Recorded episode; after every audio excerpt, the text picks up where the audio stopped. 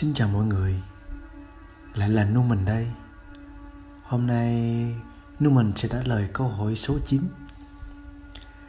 Tại sao đám đông luôn là đám đông?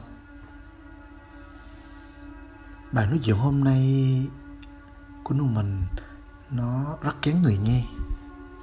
Vì Neumann không phải Neumann sử dụng những từ ngữ quá phức tạp đâu. Nhưng mà bài hôm nay có lẽ nó sẽ trái với niềm tin của các bạn, trái với lý tưởng hoặc kỳ vọng của các bạn bấy lâu nay. Tóm lại là nó sẽ trái với những gì mà mọi người muốn nghe. Nên hãy cân nhắc. Sau khi Neumann đến năm thì trong thời gian đó mọi người hãy cân nhắc là đưa ra quyết định của mình là có tiếp tục nghe hay không nhé. 1, 2, 3, 4, 5. Vậy là mọi người đã có quyết định của mình rồi nhé.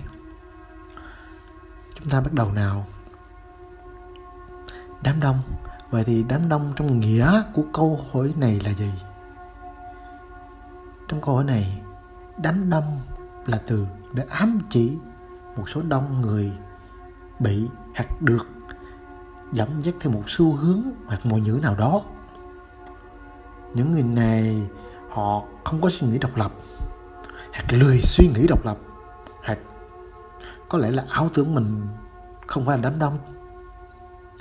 Trong đầu họ luôn suy nghĩ rằng những người kia mới là đám đông, không phải mình, họ trừ mình ra. Bạn có thể tìm hiểu thêm bằng cách lên internet và tìm kiếm những từ ngữ liên quan, hoặc là những từ ngữ như FOMO chẳng hạn.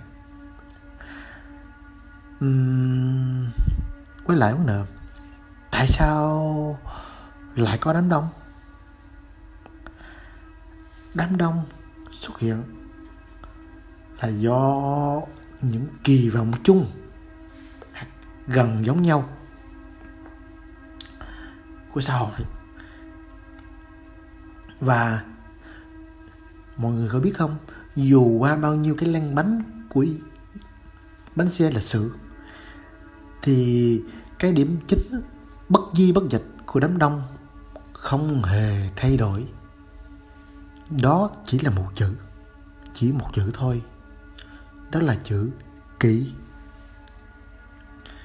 Từ chữ kỷ này sinh ra các hiệu ứng con đi kèm như sợ mất, tham, sân, si, vân vân. Rồi sau những hiệu ứng con này lại tiếp tục kèm theo những mỹ từ. Những mỹ từ rất hay các bạn ạ. Giáo dục chúng ta, truyền thông chúng ta, ngôn ngữ chúng ta nó có những mỹ từ cực kỳ hay. Như nó là những từ ngữ là mang ánh sáng cho các bạn vậy đó.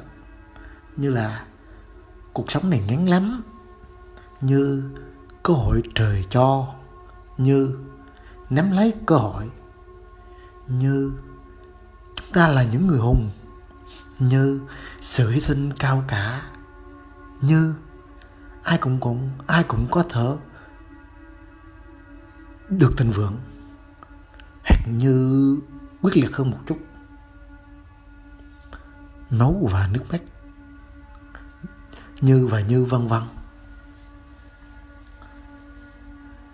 Nhưng làm sao có thể không có đám đông được, đúng không nào? Hai con hổ không thể nhốt chung một chuồng. Không có đám đông thì lấy ai thực thi việc lớn việc nhỏ? Không có đám đông thì sao tạo nên số đông để lấy số lượng bù chất lượng được đây? Không có số đông thì xã hội vô chính phủ hay sao? Đám đông là cái cốt lõi của mọi chính thể, tôn giáo, thậm chí giống loài tồn tại cho đến ngày nay. Như tôi đã từng nói, con người là loài sinh sản chứ không phải loài bất tử, nên sẽ luôn tồn tại đám đông. Đám đông là trung dung, nó là thành phần quyết định của cái số x này với cái số x kia. Cái nào tồn tại đây? Số đông quan trọng lắm nha các bạn. Nếu mình xin thêm một ví dụ đơn cử cho đám đông như thế này. Ta ví đám đông như một người sợ rắn đi. Ta không thể nói họ đừng sợ rắn nữa thì họ sẽ sợ, đúng không? Họ không thể nào vì một lời nói của chúng ta họ không sợ được. Không thể được. Vậy nhưng mà ta chỉ có thể làm cách nào đó sao cho họ chạm vào, chơi đùa với nó thường xuyên thì họ mới bắt đầu dần hết sợ được, đúng không? Đó.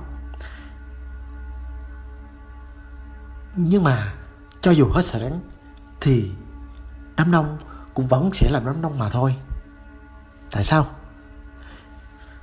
Vì họ sẽ tiếp tục sợ cái khác và sợ cái khác nữa. Còn số ít thì không sợ, chỉ đơn giản là không sợ, thế thôi. Đó.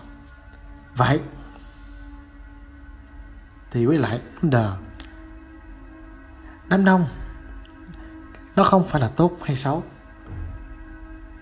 nó chỉ là trung tính. Còn số ít đôi khi là làm cho thế giới này tốt hơn một chút, nhưng đôi lúc cũng phá hủy thế giới này kinh khủng. Mọi người cứ nhìn vào lịch sử mà xem, có đúng không nào? Vậy thì điều gì quyết định đám đông là đám đông, còn số ít là số ít? Chỉ có một từ: vận. Như những series trước mình đã có những đề cập đến vấn đề về mục đích cuộc sống, thì bạn cứ sống và tìm cách giết thời gian của bạn. Còn khi nào vận đến thì chấp nhận thôi. Vận này là rủi hay là vận may thì còn chưa biết, tùy vào bên trong của mỗi cá thể. Tức là nó mang tính thời điểm nhiều hơn. Còn Neumann á, với Neumann thì Neumann cho rằng đám đông cũng được, số ít cũng phải, miễn biết dành thời gian để bày trò suy nghĩ giết thời gian của chính mình là được.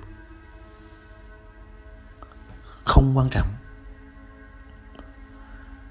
Cảm ơn mọi người đã lắng nghe bài nói chuyện của Neumann ngày hôm nay. Chúc mọi người ngủ ngon.